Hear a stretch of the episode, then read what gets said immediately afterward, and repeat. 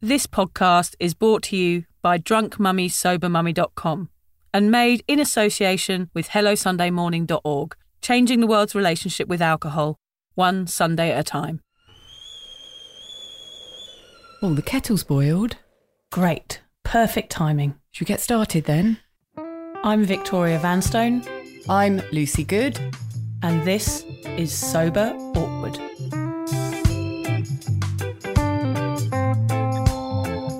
Right, Lucy, over to you.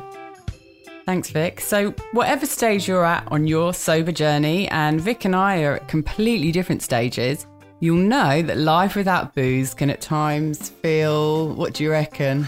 Awkward. Lucy and I invite you to listen to our podcast where we discuss the realities of sobriety the good, the bad, the ugly, and the cringingly embarrassing. Our honest and open chats will help you discover what it really means to be sober. Yes, we're here like a dodgy bottle of port from your nan's drink cabinet to take the edge off sobriety. And together we can learn how to feel the awkward and do it anyway.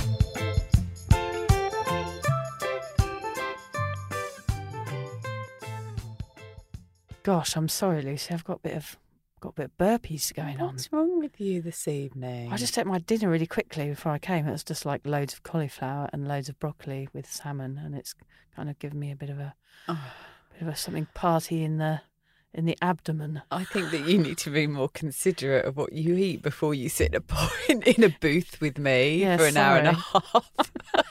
I'm going to try and swallow my burps. That's interesting for listeners to start with, isn't it? Lucy's plan for the day. It's generally my plan most mornings as I head out of the door is to swallow my burps. yes, and I'd be particularly grateful if you could do it for the next hour Okay, or however long it If I takes start- us to record, especially since there's lots of cauliflower involved. If, I, if my eyes start to widen, we might have to pause pause the podcast so I can go outside and, I might, Let or I might get outside as Yeah, fast as I bloody can.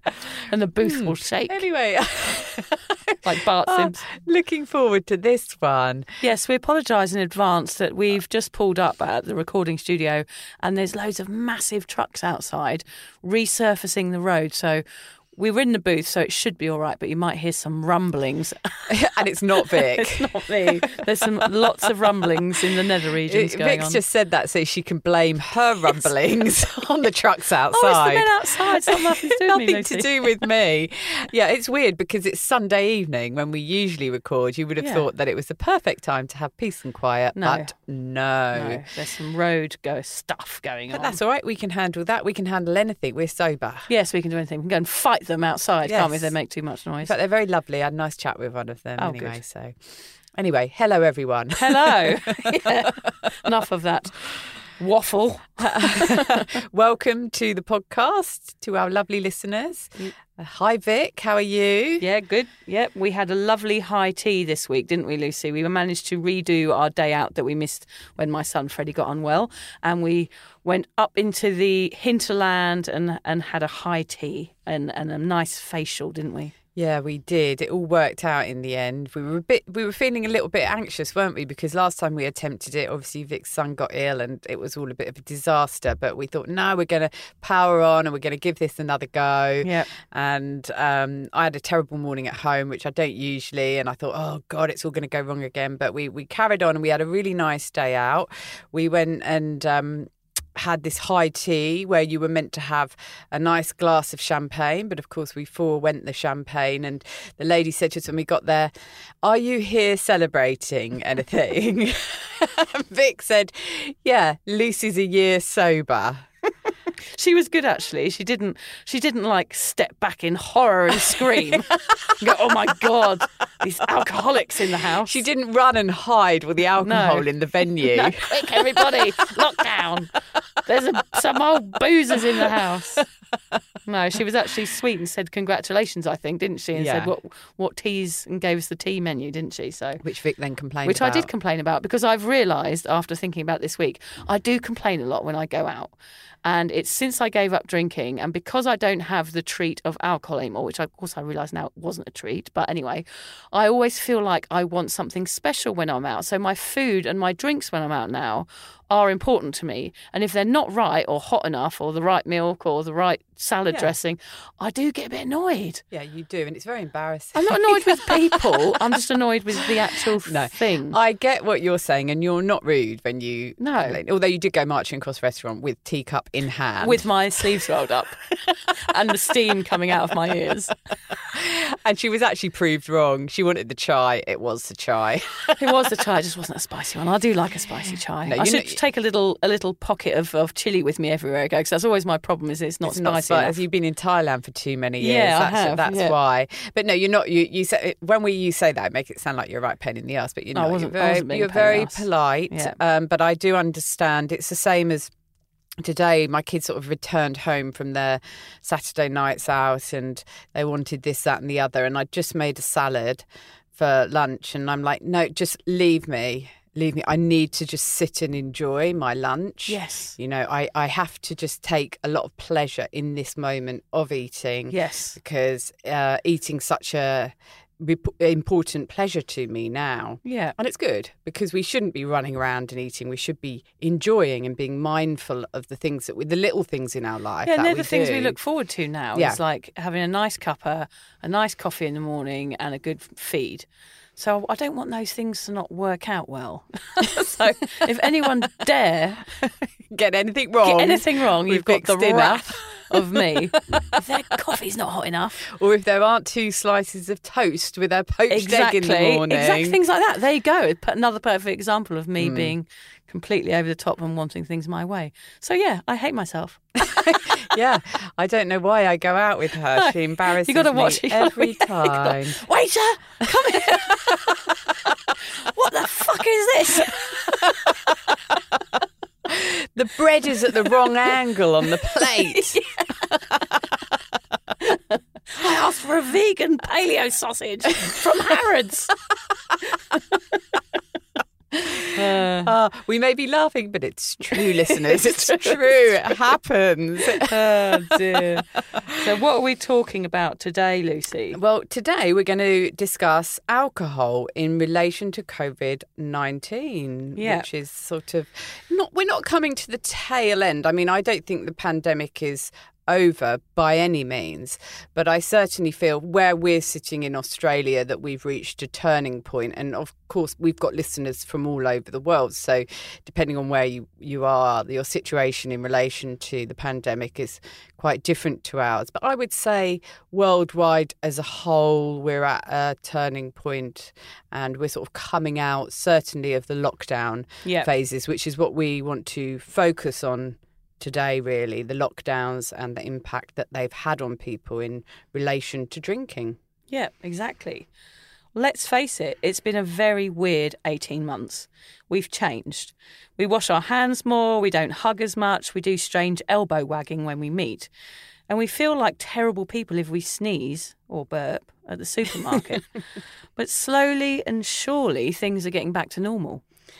Um, but there is one thing that might stick around, though. One thing that some relied upon too much that took the edge off and made life during the pandemic a little more bearable. Yes, it's our COVID crutch, our isolation answer, the lockdown lean to. Da, Booze. da, da, Yeah. Alcohol. Yes. Statistics show, you know, we love some statistics on this show.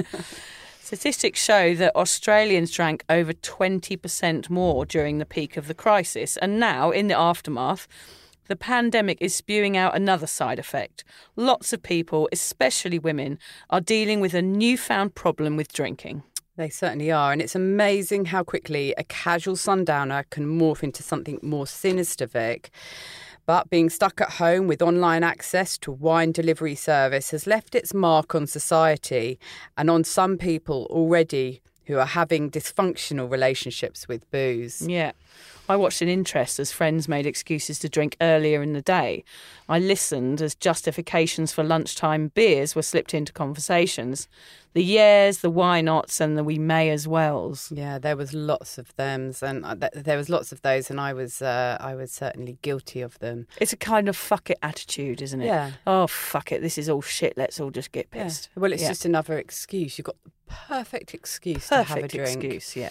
Wine o'clock for most people used to be after 5 pm. I don't know, was it ever for you, Vic? It was always earlier for me. Yeah. But yes, most normal people, it was after 5 pm.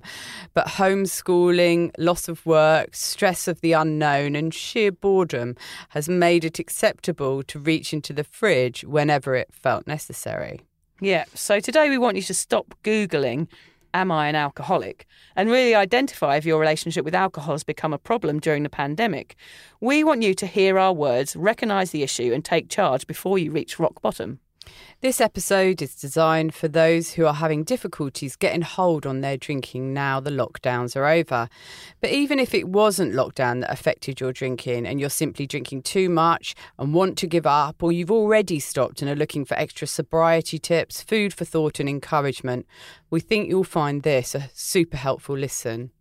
Yes, Lucy and I want to go over all the different signs that you're drinking too much in order to help you recognise that your drinking habit is in need of attention.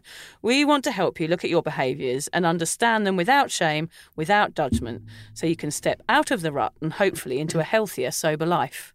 Yep, that's right. So put your feet up and listen as we try to understand how COVID has given birth to a whole other pandemic. Hmm. It's crazy, really, to think that even the pandemic hap- is happening and has happened, let alone the repercussions of it. You know, the negative repercussions that are causing all sorts of other problems. So Oh, yeah. not And- only is it is Yeah. it to do with the actual disease or the the virus itself, but then the the fallout from hmm. that. One Yeah. thing I, I mean, I don't know what it was like in other countries, but one thing I always found quite almost laughable, but worrying at the same time with the pandemic was the emergency services that were able to continue operating when we were all in lockdown. Incredible, yeah. And um, they were the supermarkets, the chemists, and the what we call the bottle-os, the bottle shops, the off licenses, Yeah. the booze shops were classed as a, an, Essential. an essential service. yeah, that's just here. crazy, isn't it? Yeah, how mad is that? I suppose they're just trying to numb everyone out so that they don't leave their houses. I mean, that's the way to get everybody to stay at home. In what world can alcohol be an essential service? That's a, that's the societal problem right there, isn't it? It's Yeah. like the government, everyone's making money out of it, so they're like, this is still okay. Everything else isn't, but this is because we it's taxed and we make lots of money from. yeah, and we've got to keep the economy going. So Yeah. keep drinking, everybody. yeah. God, Bit of a worry. bit of a worry. Okay. Let's start with a few stats again. Oh yes, we do like some stats. Vic Vic went mad on her stats. I do because I think it's important yeah. for this podcast because you need to know the difference and the change in the last two years for people and find out exactly when too much alcohol is is too much if you know what I mean. Yeah, and hopefully, if people are struggling with drinking after the pandemic, or uh, we're still in it in the in the pandemic, and they hear some of these stats, it will help you understand that you're not alone. Yeah, and that everybody is doing yeah, it. lot, lots of people are Yeah. struggling. So, death in England and Australia from liver disease linked to excessive drinking jumped by an unprecedented 21% last year. Wow.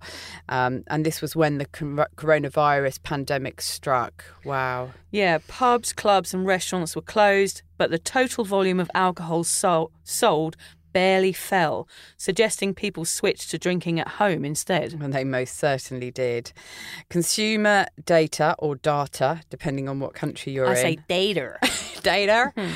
um, it's data over here in Australia, so I'm going to stick with that as that's the country I'm in at the moment. Showed a 24% increase in the litres of alcohol sold in shops and supermarkets during the year to the end of March 2021 compared with the previous 12 months. Gosh, yeah, that's a lot. That's a Hmm. huge increase. I mean, we do laugh about our stats, but Lucy and I, you know, we, we do love a few stats, but it does make it sound very clinical, like the numbers that we're talking about. We must remember that what we are talking about here aren't just figures, they're people. Real lives, people that have gone because of alcohol. I mean, those percentages of people that died, that's 21%. That's a lot of people that have, have died.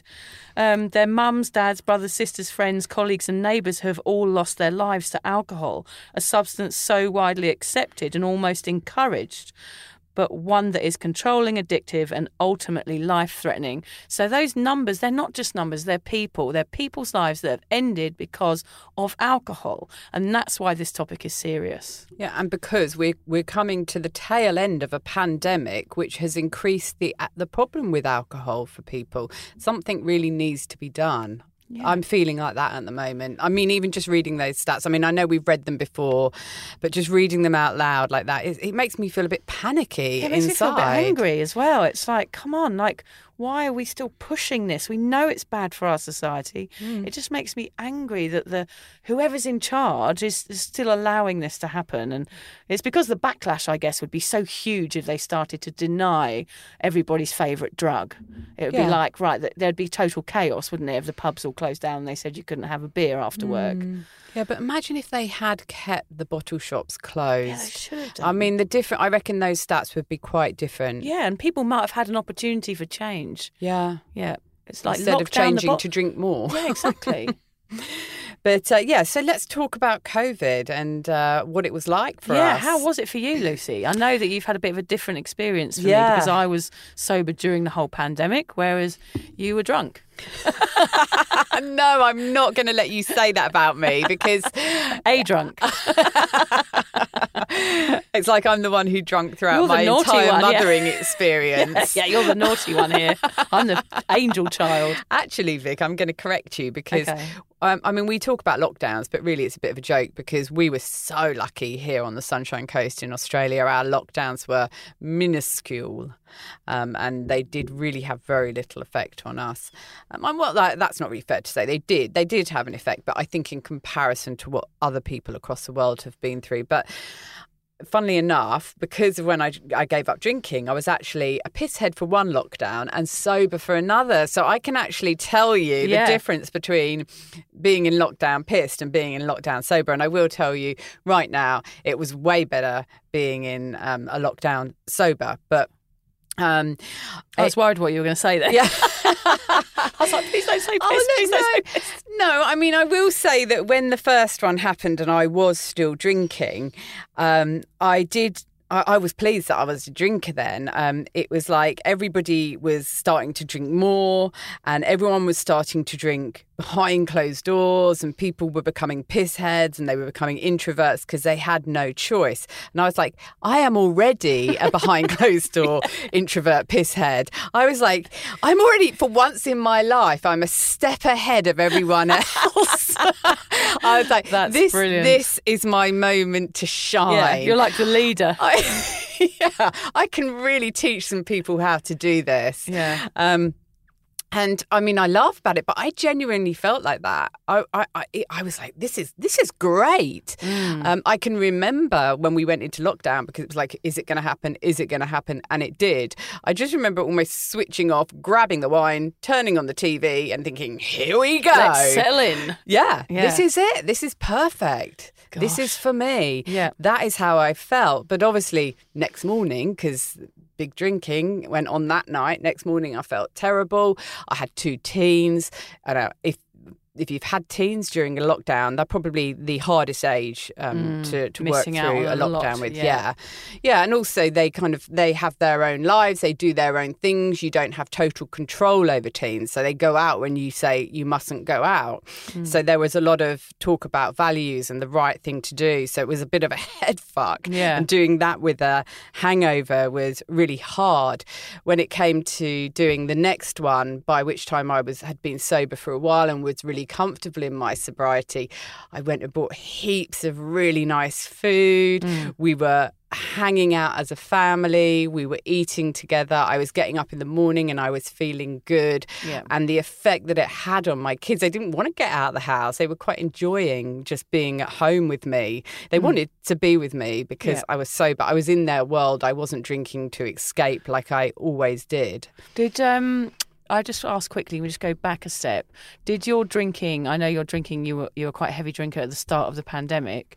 Um, did your drinking increase um, at home during the pandemic when you had that period of drinking? Then I would say it did. Yeah. Um, because my life changed so little, because I was already an introvert Yeah. drinker at home, um, it would have increased, yes, because I was, it was like I can allow myself, everyone's doing it. Mm-hmm. So I, I was having the excuse to have the other bottle of wine, whereas before I may have thought I'm not going to. okay. So yes, it did, but it didn't. It wasn't a really noticeable change because I was already so bad.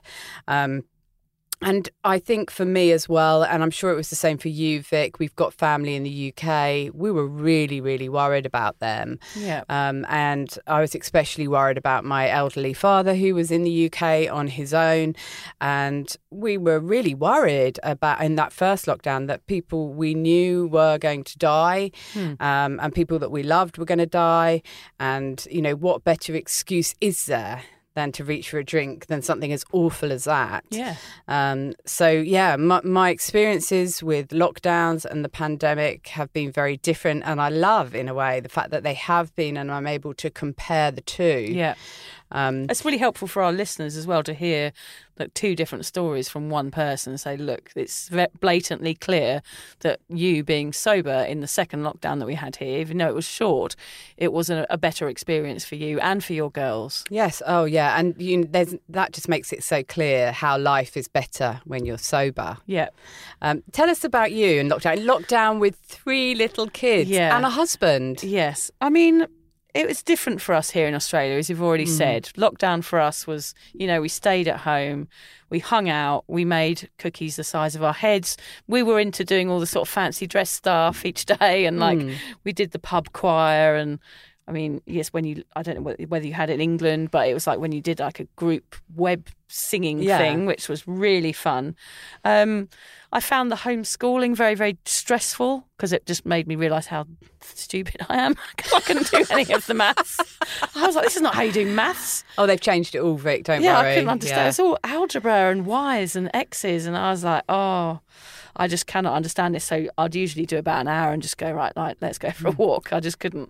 It was a little bit stressful. Obviously, having three kids at home is stressful, but I think, excuse me, I think in that time, I was so aware that the rest of the world was having such a worse time than we are that I had to just be grateful and try and just get through it and get on with it. And and actually, that was the one thing that kept me really inspired through the whole pandemic was to see how people dealt with it. It was the same for me after you know I had had bars in Thailand and I was I wasn't there at the time of the tsunami. I was actually in in Australia on holiday, but I lost my business and my bar.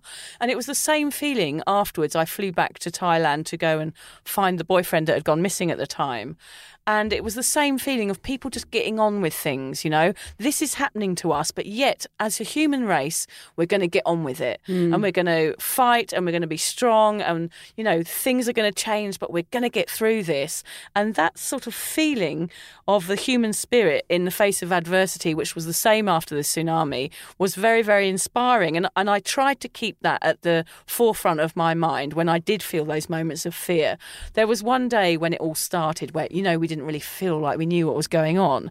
We, it felt like we were in a movie or something, didn't it? Mm. I remember dropping my son George off at school and him looking at me and I said, Are you all right? And he was like, No, I want to mm. come home. And, and just taking him home and realizing he had a fear of of being out of the house and he looked scared because he didn't know and I couldn't tell him what was happening because nobody knew. And that I think that was the only time I really felt I went home and cried and was like, "Oh gosh, what is happening in the world right now? It feels really out of control." And I did have those moments, but really I I felt very very lucky throughout the pandemic. I felt like one of the lucky people, you know. And I know that a lot of people were, were terribly affected by it, but here we were we would tr- I think I was trying to be grateful for for what for where I was and and who I was with and tried to keep my head level like that. And of course being sober did help with that. And um, how do you think you would have dealt with it if you weren't sober? God, I, th- I would have just gone on some drinking bender. And imagine that with three kids, like just getting off my head every night and just drinking through it. I would have been like just sort of flopped around on the sofa all day and then hungover and anxiety Mm. plus a global pandemic. it wouldn't have gone well. I know. Not my- a good mix. no, my fear, like it, you know, I had the fear of going to the toilet. Like when when I was hungover, I had the fear of everything. Then you add a pandemic on top of that. Imagine that feeling of like losing control of everything times a million, wouldn't it? Well, and there it is. And that's why people were picking up a drink or whatever it was that they needed because they were absolutely terrified. Yeah. And they'd already started drinking. They'd started the drinking hangover cycle. Yeah. I know it because I was in it with one of the lockdowns, and you just keep going. Yeah. You keep going, and you almost you know, when you talk about George and taking him in, him into school, you really reminded me of that moment at the very beginning where Mm. it really was surreal that this is actually happening happening to us. real. I remember saying to um, one of my teens who was trying to go out, you know. This is a time in history. You know, this is something that you will remember forever. You will be telling your grandkids about this. You need to do the right thing. And that Yeah. means follow the rules and don't go out Mm. because it was just such a momentous, huge thing that was happening to us. And we, we had all lost control. We had no idea where this was going. Yeah.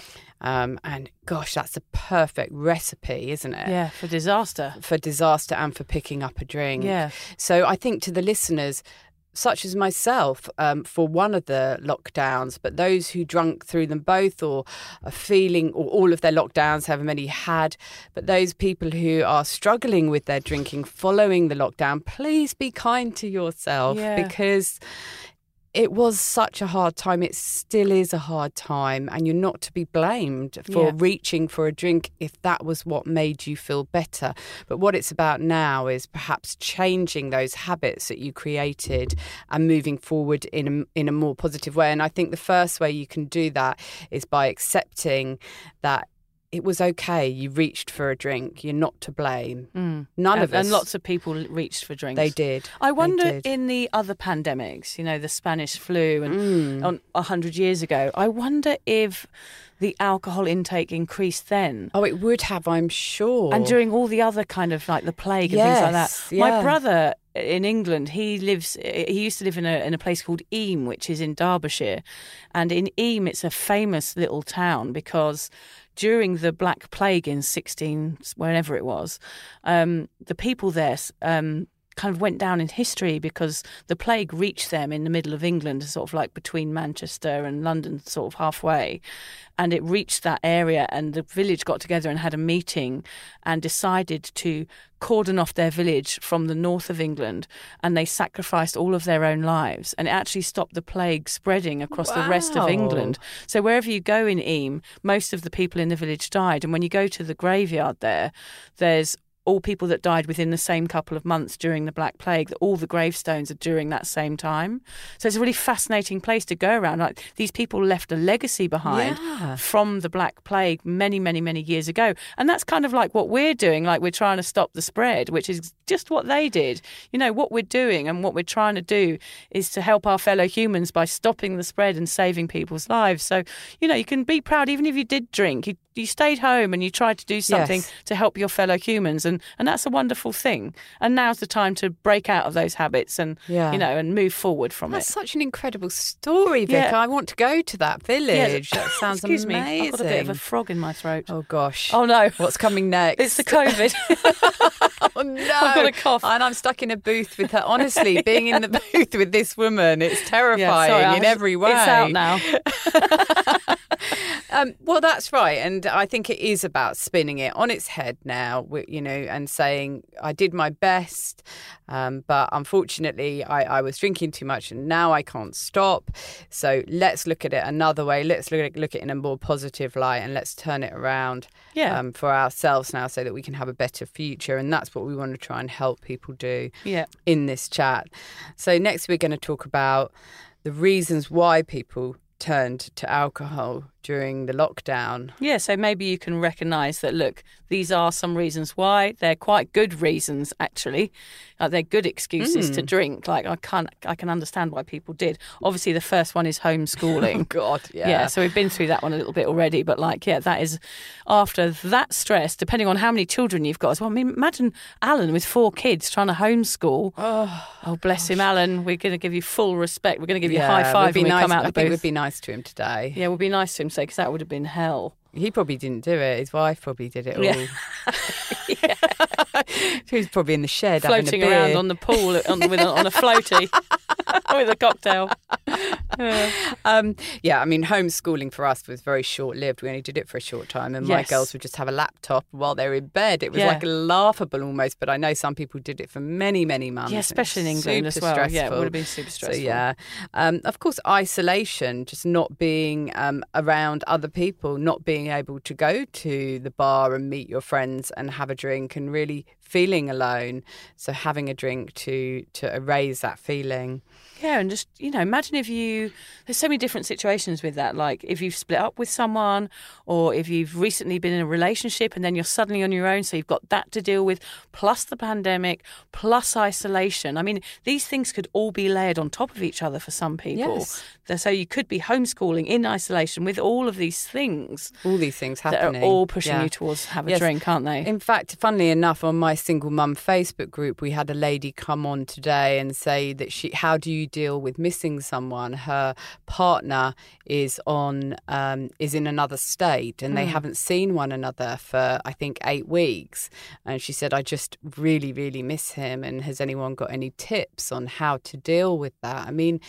You know, it just goes to show that there's still people out there suffering. And if you're feeling alone or you're missing someone, that's a form of sadness. And how do we deal with that? We sometimes pick up a drink Hmm. Yeah. because it makes us feel less sad. Yeah, it makes us feel less alone. Hmm. I mean, I definitely felt like I wasn't alone when I. If I was drinking alone, you suddenly feel like you're not alone. You almost have like a personal party in your head, don't you? You like, do. Oh yeah, I'm all right now. Like, well, absolutely, you do. And I think I made a point of it further down um, on this list that you just feel as though you've got a friend there if you're drinking. I used to definitely feel that alcohol was my mate. And when I gave up drinking, I felt that I'd lost my best mate. That was how I felt. So Yeah. immediately, if you feel lonely or isolated, pick up a drink Yeah. and you feel less alone. Yeah. You really do, don't you? yeah, you do. But actually, what you're doing is you're just blocking out the feelings of feeling Yeah. alone, and it's kind of just a fallacy that you're. that glass of red wine is not really your best That friend. is not your buddy It has no personality. No. It's not funny. No,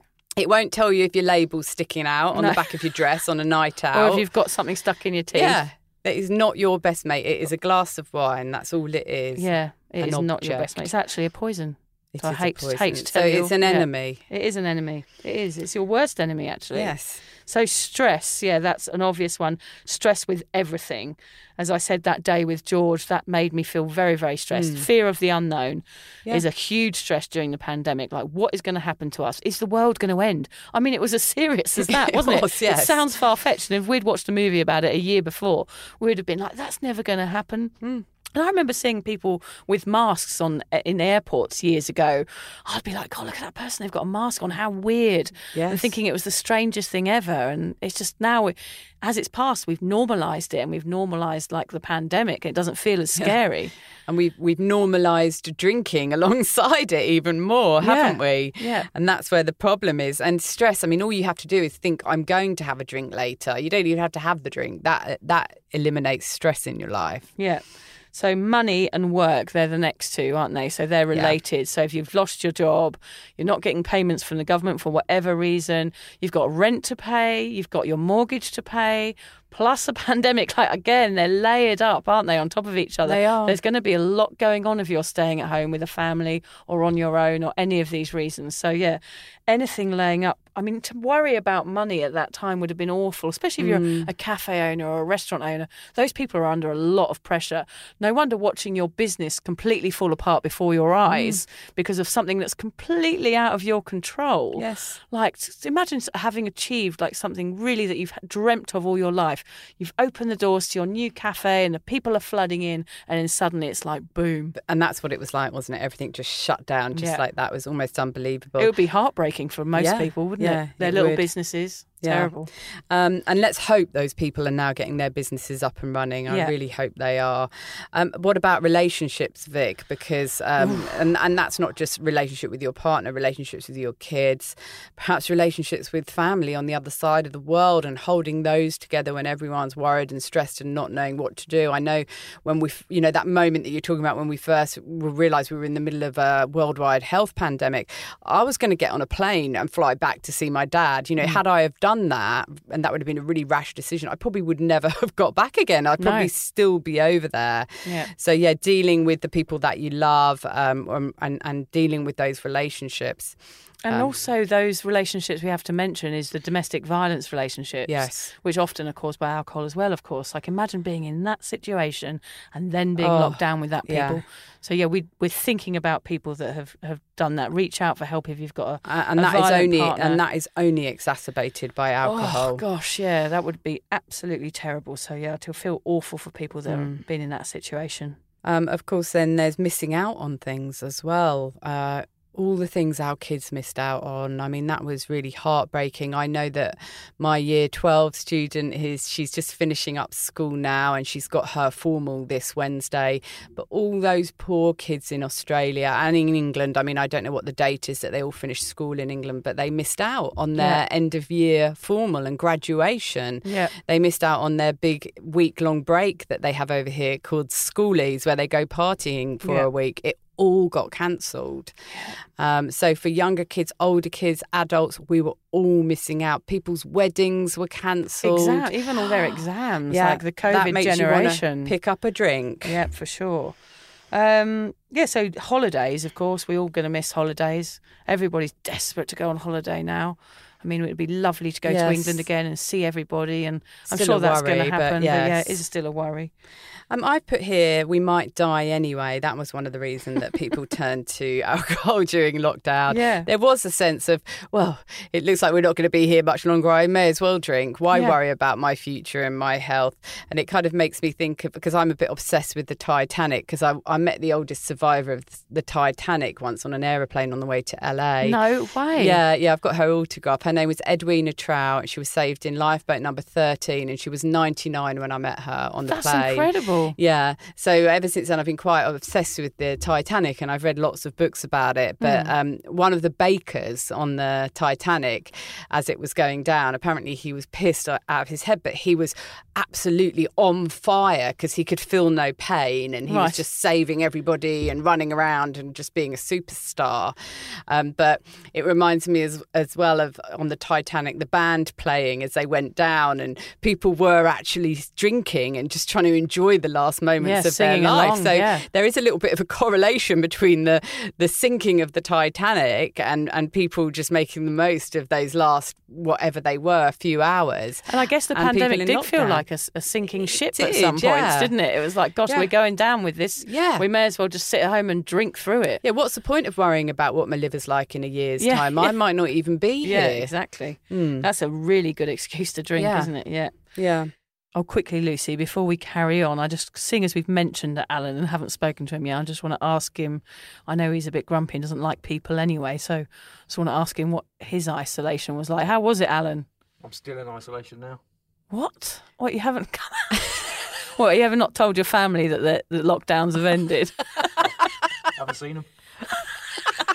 he's locked himself in a room, probably, isn't he? He probably lives in the booth. Yeah, when we're probably not just here. stays here, actually. He probably lives here and Yeah. doesn't go home. Yeah. Well, I mean, I have to say, for people who don't really get like being around people, such as myself and Alan, I mean, there is quite a lot to be said for lockdown. Yeah, I mean, yeah, for sober people as well. I mean, sober people, it like mm. stops those invites It that really we dread. does. It's Yeah, like, perfect. oh, I can so- stay home forever. it solves quite a Excellent. few Yeah. problems, actually. Pottering around all day, lovely. Pottering around knitting, Yeah. making cakes. Yeah, perfect. I've just quickly looked up um, what the government considers to be an acceptable level of alcohol intake so we can identify what is too much, which is what we were talking about earlier. Um, men and women are advised not to drink more than 14 units per week on a regular basis. So just because we're going to try and recognise what is too much, me and Lucy just wanted to find that out. Um, so basically, Lucy, during the pandemic, what were you drinking when you were in that stage of, you know, the boozy pandemic part? Probably on average about two bottles of wine a day Okay, so one bottle of wine is between seven and nine units. and a little bit of lighter fluid when it ran out. oh, yeah. We'll go into that story a little bit more, shall we? So, what happened there, Lucy? Oh, I uh, yes. Well, some some of the uh, uh, occasionally uh, when I was with my what I call my enabler, my little friend who uh, encouraged me to drink, um, and I encouraged him to drink as well. Um, if we ran out of wine um, and all the bottle-os were closed, we would occasionally get the lighter fluid and mix it with frozen fruit in the blender to make a cocktail. And how was that, Lucy, that cocktail? Tasted great at the Mind blowing. I mean, that- Tasted great. that's as bad as me drinking the petrol that time. yeah, no, it was it was a real yeah. Was, that was a massive red flag. A massive low. Yeah, I will say it wasn't my idea, Yeah. but of course, then when I was home alone and I ran out of wine, it was like, oh, there's that other bottle of stuff. I could have some of that. To the point where I actually had to throw it out. Gosh, and I will tell that's real you, desperation. I isn't it? haven't actually bought it again. I've never lit that fire Oh, since. God, that's awful, Lucy. Oh, it makes me feel. It's funny that you did that. I know we laugh about these sort of things, but like, mm. really, that is terrible, isn't it? Yeah. If someone else was telling us that, we'd be all shocked and judgmental, wouldn't we? Yeah. Because it's you, I just expect it of you. I just your depravity never amazes me anymore because I just know, know the depths of. One day I'm going to really shock you with something. I'm going to think of something. Oh gosh. But it's just about y- y- y- that desperation to keep escaping. Yeah. Yeah, yeah, yeah, I don't want to, or, or the realization that that sort of feeling that yes, I know I've drunk too much, and tomorrow is going to be a really shit day. I don't want Mm. to come back to reality. I need to keep drinking, and there is no wine left in the house. So you got to Um, do something. Yeah, and um, also, I mean, for me, there, there was. I mean, I know that some people drink mouthwash, hmm um, or I would put some night nurse, and a lot of people might not know what night nurse is. It's a It's like a codeine based yeah, cough syrup, I think. Yeah, Yeah, and it's it helps you sleep. Um, so put some of that in with the last glass of red wine just to make it more potent. Oh, it's also toxic, isn't it? That you Yeah. felt. I mean, that's why I feel sad because to think of you doing that to numb yourself out and just and how Mm. I just can't imagine you like that now. Like because you're so sparkly eyed and happy, and you know. Yes. And to think of you doing those things, it does fill me with a sense of sadness. Yeah, but just just for people listening, just think of this though. I was in that state in one lockdown. Yeah. By the next lockdown, I was actually happily sober. Yeah. So that's how how quickly things can change. Even if they're really bad, they can change and they can become really good. So Yeah. never give up hope. Never give up hope. It's a, you're a perfect example, Lucy. You're a shining light in that respect. you really are. I just won't put a match near you. Otherwise, you will be a shining light. I think I might mentioned it before. I had a friend who used to say after a night out drinking, don't, li- don't light a match near her because I used to. Your breath was like stink. dragon, dragon breath, It's like my cauliflower breath now. I- How things have changed. oh yes, how they have. I smell of mung But- beans. Yes, what was it? We were going to talk on the phone earlier, and I said, "Oh, I can't talk just now. We'll talk in five. I'm just marinating some tofu." Sad, isn't it? What have we become? Yeah. So just quickly, I just wanted to go over like what is too much. So a bottle of wine is seven to nine units depending on the strength. So Lucy there was saying she was probably having during that first part of the pandemic two bottles of wine a night. So one bottle of wine um, a night uh, for a week actually equals 49 units depending on mm. the strength of the mm. wine. So you were having double that, Lucy. So it actually means you were having seven times your recommended units per week. So one bottle of wine per night for one week is 49 units. That's your weekly intake in two nights. That's over three and a half times your units per week. Hmm. So that one bottle of wine is too much. Yeah, and no wonder I felt so bloody awful and wanted to carry on drinking. Exactly. So during the pandemic, it seems a lot of people were consuming their weekly amount in one or two evenings. So, Um, yeah, yeah. I mean, do you think that there is ever an acceptable level um, or an intake with alcohol, Vic? Um, should should the government not be pushing for zero units? I definitely think so now.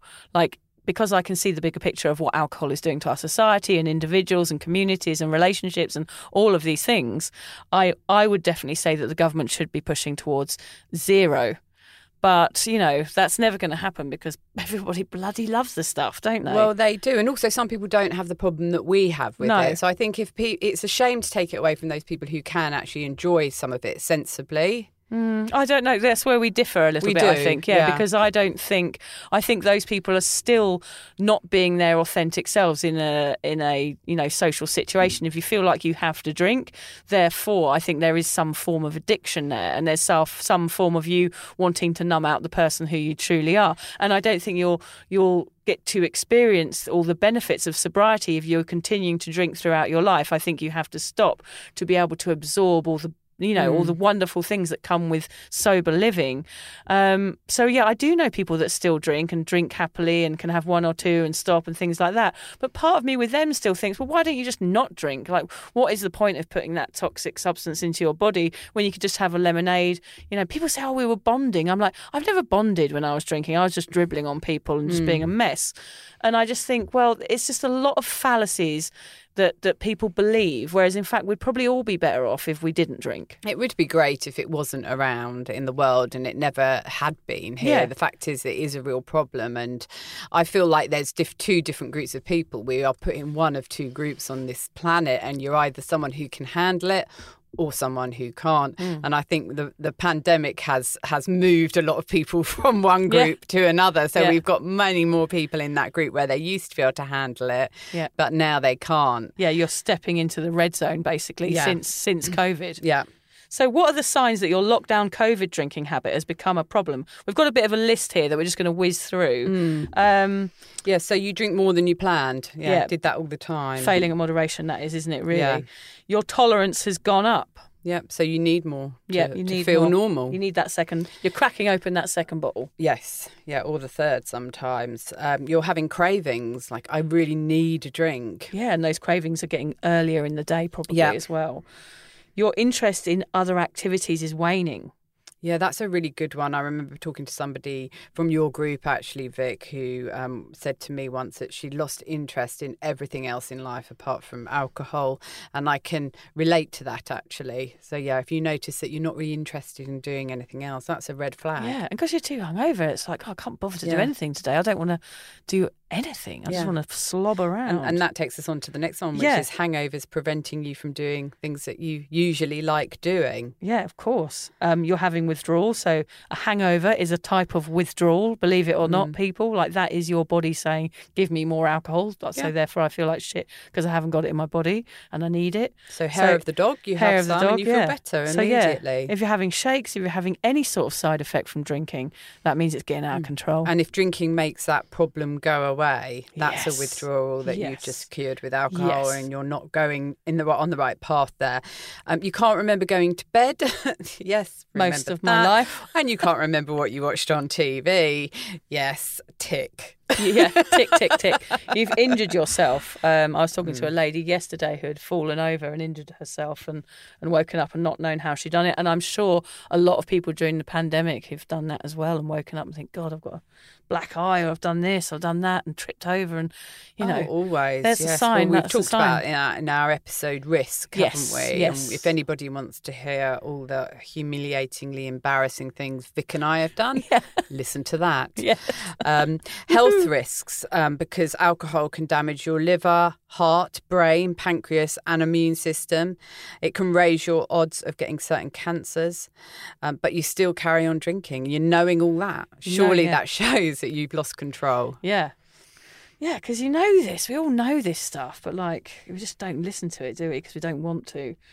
Yeah, so you want to stop, but you can't. That really sums that up. It- Um, it's affecting your family and those around you. Certainly Yes. noticeable when you're stuck with them inside the four walls of your home. Yeah, and I would have been terrible, like being hungover in the pandemic, trying to look after my kids. I just the guilt from that would have been enough to keep me drinking. So there was no escape if I had been drinking. Interestingly, when I think of the two pandemics, Vic, uh, not the two pandemics, sorry, the two lockdowns that we had during the pandemic, and I Yeah. say I was really drunk for one of them and completely sober for the other, I actually can't really remember my kids at all in that first lockdown. I can't remember us doing stuff together. I hmm. can't remember them. That's very honest. But when I think of the second lockdown where I was sober, I've got lots of memories of that lockdown with my kids. yeah, because a lot of people did. You do create happy memories when you're at home with your children. Well, you remember them, and I don't think I was really with them. I was in a world of my own, and I was happy for them just to be stuck in their rooms so I could Yes. carry on with my drinking. With your was whirlwind of- Actually, you know, drinking was more important than caring for them at that Hmm. stage of my life, which I'm embarrassed to say, but it is the truth. Yeah. It's almost as if they weren't actually there because drinking had consumed every part of me. Gosh, yeah. How awful is that? But then you compare that to a lockdown where you're sober.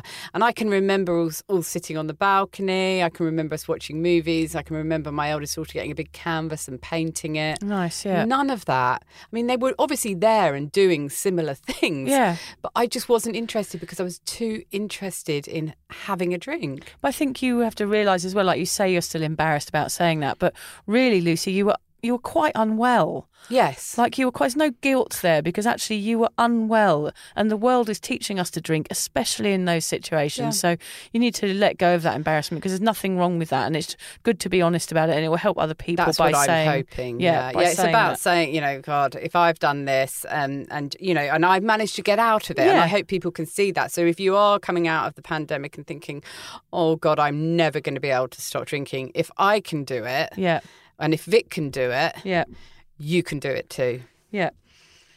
So yeah, you feel like you need it. There you go. If you feel like you're wanting a drink more than you know, Yes. more than normal. There's a difference between want, you know, wanting a drink because yes, I'd quite like to have a glass and, a glass of wine and watch the sun go down, and needing a drink. There's Yes. a difference between that. Yeah. um, and drinking for the wrong reasons instead of the right reasons. So the right reasons to drink are usually if there's a celebration, glass Yeah. of champagne. The wrong reason to drink is if you're feeling sad or scared or anxious or Mm-hmm. tired. They're not the right reasons to drink. Um, if you're making excuses, always making excuses. Yeah, and if you're hiding it, of course, if you're you know hiding it in the cupboard under the sink and not telling anybody about it, then yeah, you've probably got a problem. Which we didn't think we did until we actually did yeah, a till we discussed it. Yeah, and I was like, oh yeah, I used to secretly take sips out of everybody's drinks at the bar so no one could see me. Is that hiding it? I was like, oh yeah, maybe that is. And I used to put wine in the water bottle when I took my kids to the park. Yeah. Uh, yeah, so maybe we are a little bit guilty of that. Well, we were. were. We were, no yeah. longer are. Um, making Now I only hide those donuts that I was talking Yeah. about last week. I'm sort of hiding them in various spots around my house. And I'm like, oh my God, I wish she'd eat the donuts instead of all the cauliflower. I did just say to Vic before we started the podcast, so when are you going to end this clean living cauliflower diet? Hoping it might be soon. it's clean eating, Lucy. It's a lo- way of life. Come on. It No diets here, It darling. doesn't smell like it, let me just say. Um, yeah, so um, feeling lost is something. Yeah, if you feel lost without alcohol, we talked about alcohol being your friend and making you, you think it makes you feel more grounded. And Yeah. as if you're, you know where you're going, but you actually don't. It's it's a, it's a false feeling. drinking not to feel the stress of everything COVID 19. Well, there's the whole reason why you're drinking right Yeah. there. You're feeling stressed, you're leaning on the drink too much. That's becoming a problem. And COVID 19 is everywhere. It still is. If you Yeah. turn on the TV, if you look at social media, It's if you look at a newspaper, if you talk to a friend, everyone, even if you go out and you go into a venue and you've got to scan your barcode, you've got to do this, you've got to do that. Have you been Oh, vaccinated? yeah. Haven't you? Yeah. It is literally taking over our lives and it's it's overwhelming, it's boring, and it's all the things that you would usually pick up a drink for. Yeah. So that's, yeah, that's a perfect excuse. um, drinking not to numb out the reality of you know this Isolation. isolation Yeah. that we're in. Your anxiety levels are up. Yeah, definitely a sign that you um, that you're drinking too much. If you feel extra anxiety, you look like shit. Look in the mirror. What? What are you saying? Is this part of the podcast or are you just saying this? Oh, cheers, Lucy. Part of the podcast, you look amazing, Vic. Oh, thank you. Beautiful. You look like shit. Thanks, darling.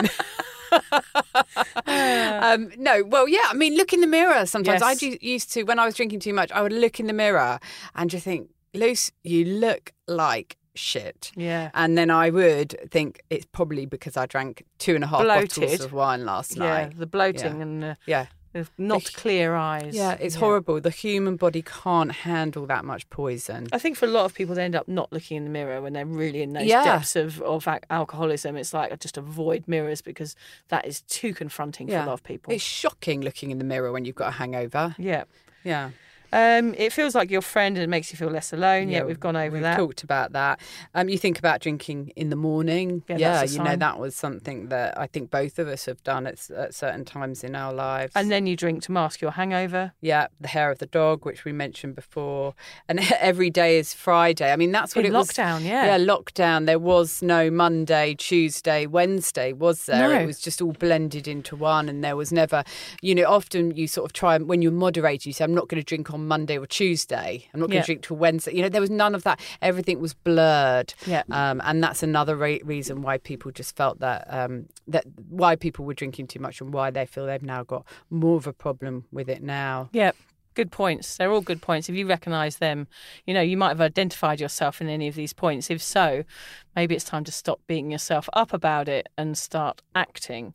Because it's only so long you can go, oh, yeah, maybe I have, maybe I haven't, maybe I have. Like, just try and identify it. Yeah, and we're not just. I mean, we are talking about the pandemic in this podcast because it's perfect to be talking about it right Yeah, we now. need to talk about it. because everyone else is. We Yeah, may as well as well. join in. Yeah.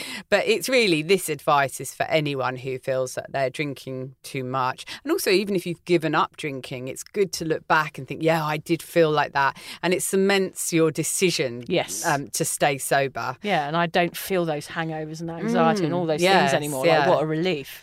We had a few comments from our listeners. One was from Kat.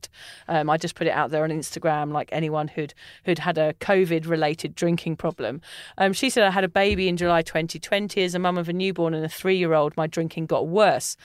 Um, having mum time, etc., any excuse. She was in the UK and she remembers Boris cancelling Christmas, which would have been sad, I guess. Um, she said she was going to do dry January and the new year, and it just got worse and worse. And she had an awful hangover after that new year, and then she gave up. The pandemic was hard, she said. A new baby and a second child was hard. But did alcohol make it any better? Nope, she said. So she realised during the pandemic her, her drinking got worse. And so actually, there was a point in the pandemic where she had to stop. Well, so that's great because some in some cases what it's done, and I suppose it did for me in a way. It Yeah. pushed me really to rock bottom. Yes. Um, and that and and it was probably part of my the deciding factor to get sober. And I'm really pleased to hear that that happened for Kat as well. So yeah, I mean, for some people that that spiraling down was a good thing. Yeah, and actually that put them in a situation where they couldn't get away from themselves. You're in Mm. Yeah. isolation, you're drinking too much, there's no hiding from it. Yeah, and you can't blame anyone No. else, can you? No. Because you're there on your own. Yeah, you can't blame parties or going out with mates. You're like, well, uh, you're the only person Yeah, there. There's no one else. exactly. Looking around. Looking in that mirror. Yeah. Ben from the UK says he already had a drink issue when the lockdown started, but it was social, so he never had to address it. Lockdown proved that he was unable to Yeah. control his drinking and has now been forced into self reflection. There we go. Yeah, exactly love what we're that, talking ben. about. Really love that. That is so true. You can't blame it on other people. Do you want me to read the next Yeah, one? on. Okay. So Whitney said, "I have. Um, I'd always been a bit of a booze hound, but the timing of the pandemic, coupled with the deaths of both my parents, turned me into a fu- me into a full-on drinker. In the morning to steady my nerves, not showering for days, quintessential hobo level alky." She says, "I actually think that the pandemic and the lockdowns that went with it were the best thing for me because socialising wasn't an option. Now, though, I'm confident in my sobriety, jubilant even. So, socialising is not only a breeze, but quite a bit more fun. What Yeah. great! What a great! I love that one. Yeah, so they're That's just showing you like actually the the pressure of the lockdown actually forced people into addressing Yeah. their problems. And then my last one I just wanted to read out, Lucy, was Lemmy from Dunstable in England, which said, "You're a pair of alcoholic wankers." with a smiley face. I wasn't quite Oh. sure the purpose of that one, but I, it did oh. make me laugh and made me feel slightly offended. Oh, I suppose when you put yourself out there, Vic, you've got to expect a few comments like that. Yeah. But he, he's from Dunstable, Yeah. which is really near to Luton. Yeah, shout out to Dunstable, you alcoholic wankers. Lenny, uh, his name's Lemmy, is it? Lemmy, it said. Lemmy, yeah. I hope that you meant that in a really nice way. I'm not sure if that's possible, but hey, Lemmy, nice work. Let us know. Let us know what you Yeah. meant by that. Funny. Um, look, for, for some people, the lockdowns did help them recognise an issue, and, and that's brilliant. And those comments that you've got from um, the listeners that you've put there, Vic, um, I hadn't read through them, and they're really positive. So Yeah, they're all good, great. actually. Yeah, Yeah. that's great to hear. So, very briefly, we just want to tell you they're the same things we go over a lot in our podcast. Is what some of the ways you can slow down and quit. We think it's important to keep, you know, instilling these in you because these are the ways that you're going to learn how to stop drinking and reflect and understand that perhaps you do have a grey area drinking problem or perhaps a, a more extreme problem since since the pandemic. Yeah. Um, what's the first one there, Luce? Um, admitting to ourselves that something has got to change, a little bit Yeah. like what the, we've just read out from those listeners. I think that's the biggie, really, isn't it? That's the start. That's Yeah. the first step. Is just recognizing that. Acceptance. Yeah, and then admitting to family member that you're struggling to stop. I mean, they're the really, really good steps for you to take if you are mm. struggling since the pandemic. Is just to go out there and say, "Look, I'm. I think I might have a drink problem," and don't be embarrassed about it because so many people do. Yeah. It's so common. Mention, yeah, to, to voice it, put it Yeah. out in the open. Voice it. Yeah. Uh, cancel the wine delivery service. Yes. Those damned wine delivery God, bloody texts. I have to tell you, Vic, um, for my my online business that I have, I've been doing some HelloFresh advertising. You know, they send me some free food, and I Yeah. just have to share it with my audience and talk about it, Yeah. just to let them know what it's like. And they they then offered me. I mean, it must be they must be linked. They're, they're linked with Oh yeah, company. they give vouchers, don't they? Yeah, they then they then messaged me and said, "Would you like us to send you a box of twelve bottles of wine and you can share your experiences with your audience?" And I said, "I don't think that one's for me." I, I'd almost like to see what would happen if you did. this this bottle is very, Thank very God delicious. I wasn't given that opportunity while I was still Yeah, yeah, drinking. yeah, I would imagine. Have, I'd have absolutely no followers Yeah, left. your business would have gone down the drain along with those bottles of wine. Yeah. So yeah, pour the access down the sink. Uh, as well as the lighter fluid and the mouthwash. Yes, get and- rid and of the all night of that stuff. Yeah, and the get night rid of it, Get yeah. rid of anything that's not good for you. Stick it down the toilet or down Yeah. the sink or Which chuck is it in where the it bloody well deserves to be. It Yeah. doesn't need to be in your beautiful body. Yeah, your lovely body. Um, start reading. Yeah. Oh, I, I haven't got that. I can't read, Lucy, yet. Are you wor- ABC, I'm working on that with. Yeah, yeah, yeah. I've been working on that for years, the alphabet. Vic's but- still on the audio yeah, books. yeah, that's the next step is being able to read for me. Start swapping drinking times for healthier pursuits. Well, that's an obvious one. I think that actually happens naturally when you give up drinking is that you start to find other things and other hmm. interests and activities. Well, you have to because you have to fill that time. yeah. Um, start a diary. That was one of yours, Vic. Yeah. You did that, didn't you? Yeah, I started writing my diary, which became my blog, and that was just my my huge outlet as to understanding what was going on with And, me. and then it became a book. Which, and then it became yeah. a book, yeah, which, was never, which is never finished. that damn book. Bloody hell, haunting me. Um, do a challenge. That's a really good one. I actually spoke to. So I had a, a sober meetup this morning, which was a lovely breakfast. And I one of the things I recommended to one of the ladies there was to do a thirty day trial. Uh, sorry, not trial. Um, challenge. Challenge. Don't think of it as thirty days. Think of it as a thirty day start. Mm. Because once we've said before, if the challenge is finished, it's like an excuse to go drinking again. So any of these challenges, don't think of them as having an end. Think of it as like this is my first thirty days, and then I'm going to go for the next thirty Yeah. days and the next Yeah, 30 or days. even after the 30 days, I'm going to make a decision about what I'm going to do. Yeah. So, so you don't feel like you're doing too much in one go, but you might feel really good after 30 days and want to carry on you will feel good. You will 30 feel days, good. yeah. That's right, And um, yeah, and, and and any level, even if you manage just to stop for a week, anything is good. Give your body a break Yeah. from having to break down and some all that clarity alcohol. to work out to see what you're doing to yourself. Yeah. Definitely. Get therapy is Yeah. another one. understand your worth. We talk about feeling your worth and that you matter. We talk about that a lot. So yeah, just understand that your life is important and you get to live. You know, that's another point is that there's so many people who've died and you got to live. So know your worth on this planet. You're here for a reason, and and you know why not live it to its fullest and without numbing yourself out? Yeah, out. definitely. There's there's been so many people dying in the world. Look how lucky we are to be in a safe place. Let's really value our lives. Mm. Um, tell the world there's nothing like a bit of accountability. I mean, we started this podcast when I was six months sober. Yeah. the, the biggest accountability ever. Yeah, it is. Um, but you don't necessarily have to start a podcast, but you can if you want. And Uh, my threats, just- the threats that I'd give you. yeah. I mean, Vic has bad dreams, phones me up halfway through the night. You haven't started drinking, have you? you know, God, talk about having to stay on the sober path. Yeah, I've got my whip. Yeah, so ready. yeah, my my accountability is pretty full on, but yours doesn't have to be. But make yourself accountable to someone at least. Yes, for sure. That's a really, really good thing to do. Know the facts, the stats, and the truth as to what booze is doing to you. I mean, read those stats, they're important. Understand that they are lives being lost. Yeah, and read books. Read books about being sober because they're full of stats Yep. as well. Um, get away from a bit if you can. And I mentioned that because when I did a three month period of being sober, I actually, actually had to go to hospital in another state for two weeks where obviously I couldn't have a drink. Um, it was a great starting point to my three months off drinking hmm. because I was in a completely different environment where I wasn't allowed to drink. So by the time I finished the two weeks in hospital and went home, I had broken that cycle a little mm. bit. Two weeks isn't enough to break it all together, but Yeah. it had certainly given me a really nice head start. So I know it's not always possible, and especially at these times where a lot of us still can't travel. But if you can get away, even for a weekend, just to get that, you know, give yourself a bit of a run up. Yeah, get out of out of your normal Yes, routine. Exactly. Yeah. Yeah. get out of your normal routine. Do something nice. Be kind to yourself whilst you're giving up drinking. Yeah, connect with a sober group, and the last one is do it with a mate. So I think those two are really combined. Like to say, find someone who's struggling just like you are right now, if Mm. you can, whether it's someone you know or whether it's someone you meet online or whatever. Find someone who is going through what you're doing and then do it together. Be Mm. like a team, back each other up. There's nothing better than having a sober buddy, as Lucy and I know. You know, we get to go out for high teas and eat biscuits together now, don't Yeah. we? That's right. It really does help to have a friend um, on that same path with you, um, and you know if you if you haven't got someone, reach out online Mm. through a sober group and see if you can find someone near you because there are going to be so many people who are trying to So sort out their alcohol intake in the wake of the pandemic. Um, so you, you are not alone.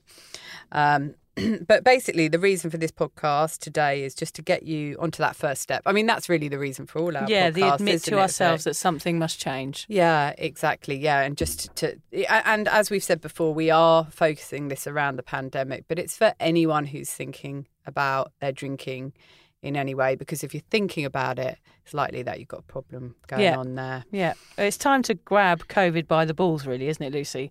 And It not is. allow it to make your life more difficult than it has been in the past 18 mm. months. The aftermath should not have to involve us all dying from chronic liver disease and COVID induced alcoholism. No, it shouldn't. It shouldn't be. You know, we've made it through this. What a story to tell your grandkids or whoever that you've made it through a worldwide health pandemic. Now, we never thought we'd be living through a worldwide No. health, and I suppose that's the key word. We've lived through it. Yeah. So let's look after ourselves now. Yeah. And we've got some tips and takeaways, we, We always do. do. We do love a few good tips at the end. Okay. Be grateful. You're here and you have eternal opportunities to change and grow. Realize how lucky you are. Sadly, 5 million people have died during the pandemic so far, but you are still here. So give life all you've got and give hangovers the heave ho. Don't feel ashamed of your lockdown drinking habit. It was your way of coping. Shame is what keeps people drinking, so leave that bullshit in the bin next to judgment and self loathing. It's time to wake up from the nightmare. You can spend the next few months continuing with your one bottle of wine a night habit or two bottles of wine or mm-hmm. whatever it is. Allow it to get worse and keep moaning about how awful you feel, or you can stop it in its tracks and do something about it.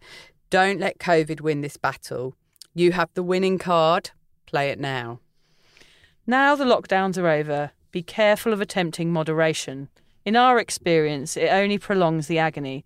The continuous failures just make you feel more bad about yourself, and you'll want to drink more to drown that out. If you're questioning, it's time to draw a line in the, sta- in the sand and start down that difficult yet truly wonderful path to sobriety. Be clear with friends that your drinking since lockdown has become out of control. Admit to them you were drinking too much and you're trying to stop. If COVID has taught us anything, it's to respect our fellow humans and to be kind to one another, as you never know what's around the corner. You never know, your friends might be struggling too and they need someone to start the conversation for them. Yeah, and it's a lot about starting that conversation with mates, isn't it? Talking about alcohol Yeah. and wh- how it's working and how it's not, because Yeah. I think most of it will find it's not. So yeah, grab that grab that struggling friend and start a sober group. Do sober activities together. Go for breakfast instead of dinners. Find someone that is feeling the way you do and be in this together because you're going to have to start socializing again. That's something that's going to happen. So you need to be prepared somehow that it's going to be different than it was before. Um, yeah, go to our podcast on first sober shindig. Um, I think it's number four. I think in the first series, and that's going to prepare you for for what it's going to be like coming out of lockdown and being alcohol free. Yeah, in fact, um, I'd go a bit further than that, Vic, and say if you haven't listened to our other episodes and you are thinking about stopping drinking, go right back to the beginning Yeah. and listen to each one because there's advice in all of them um, to help you give up and to help you emerge um, as a sober being into this Yeah. drink uh, drink fueled world. Um, Simplify life. Do healthy stuff instead of destructive stuff. Eat well, exercise more. Say no if you don't want to go. I'm really good at that. Well done, Lucy. Just stop drowning out your life because there doesn't seem to be anything else. There is something else, and it's called sobriety. It won't solve, solve all your problems, but it will make you capable of facing them head on. So true. It's your choice whether you allow COVID to be the thing that broke you or the thing that made you. Yeah. Like those people that sent us the emails. Exactly, It's been the thing that's broken their habit. Yeah. So that's incredible. And even just talking in this podcast to you, Vic, because of the timing of me giving up, I do think that, yeah, the lockdown was probably something that pushed me faster towards the rock bottom that I needed Yeah. to get to. So I'm sure, and if anyone's got any good news stories about, uh, uh, you know, more of them about having gone through a lockdown and actually stopping you drinking, please uh, write in and tell us because uh, we, we like good news stories Yeah, we because like they give hope to news. Other people. Yeah, and we'll read them out We can for read them sure. out, yeah. Um, as always, we recommend going to see your local GP if you're struggling with alcohol. Get a mental health plan and get therapy. Don't be shy to get as much support as you can. You deserve it. Yeah. I think we just wanted to add at the end that we hope everyone's doing okay out there. I know this little podcast, you know, has an impact on a few people, which we're lucky enough to get emails from every week saying Yeah. how it's helping them and how it's helping change their lives. And we just want to speak to you directly and say, you know, we hope you're okay and we hope your family are okay because we realise a lot of people would have lost loved ones during this time. We know this has been tough for people all over the world and that things have felt a little bit out of control, and alcohol's been the answer that's been within re- easy reach. But we can assure you, me and Lucy, it will only make matters worse. It's like pouring petrol on a flame. It will affect your mental health and leave you feeling full of shame and sadness. So don't reach for it, reach for help. I think it's really important to say, you know, we know that it's shit and we know that you've had a hard time Yeah. and you've got mental health issues and anxiety and all of those things.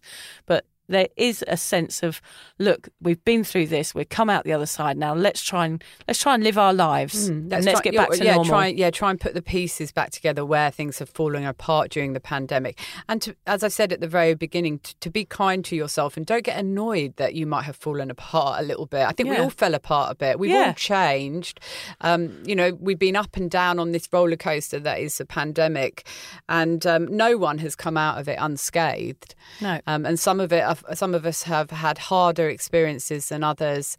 Um, and never think your experience isn't enough to warrant help. Yeah. You know, if you're struggling in any way, there is help out there. Hmm. So go and get it. yes so we just wanted to read a quote lucy i'll hand this over to you Oh, am I reading the quote? yeah it's just the billy connolly one we both we just Oh, worked out today we're both reading the same book at the same time aren't we Yeah, that is so funny, Yeah. isn't it? Yeah, God, that's typical. And I love this quote. I decided to stop drinking when it was still my idea. Yeah, good. I really love brilliant. that. Before you get dragged off by an interventionalist in a or- white coat. Yeah, yeah. His book is called Windswept and Interesting. It's both Lucy and I happen to be both reading it at the moment. So I just wanted to end on a poem today, Lucy. Yes, this is a lovely poem. Okay, it's by Kitty O'Meara. It's one I've heard a few times during the pandemic, but I just thought I'd read it out because it, it really does sum up everything that we've say, and we want to always try and end on a positive note, don't we, Lucy? Yeah. Okay, this is by Kitty O'Meara.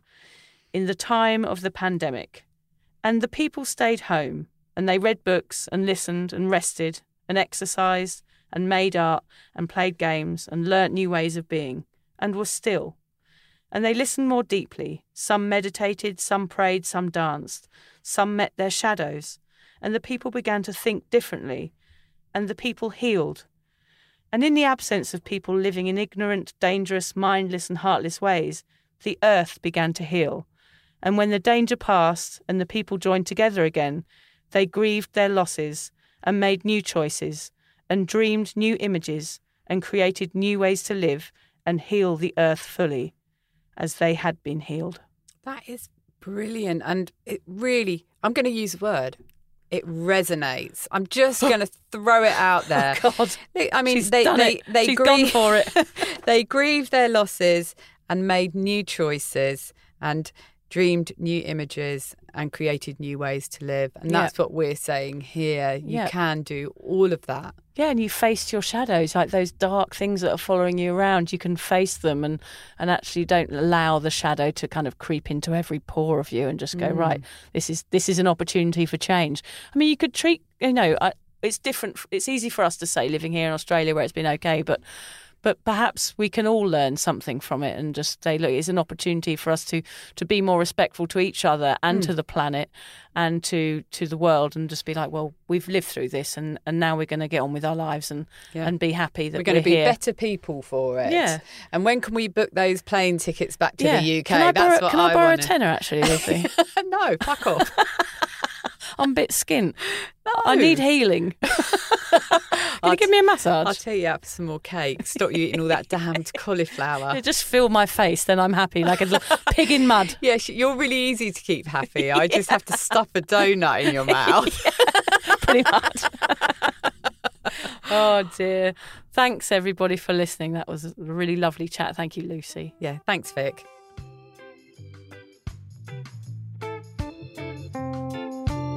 Thank you for listening to the Sober Awkward podcast.